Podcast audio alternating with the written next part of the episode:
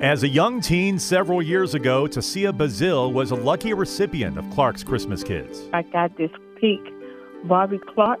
That was my favorite because I had it for like until I was like in my 20s. the, um, it was a small, you know, clock that woke me up every morning. That Barbie clock, so important to her, she says, in her foster care years. You don't get that much in life when you're in foster care to get what you want.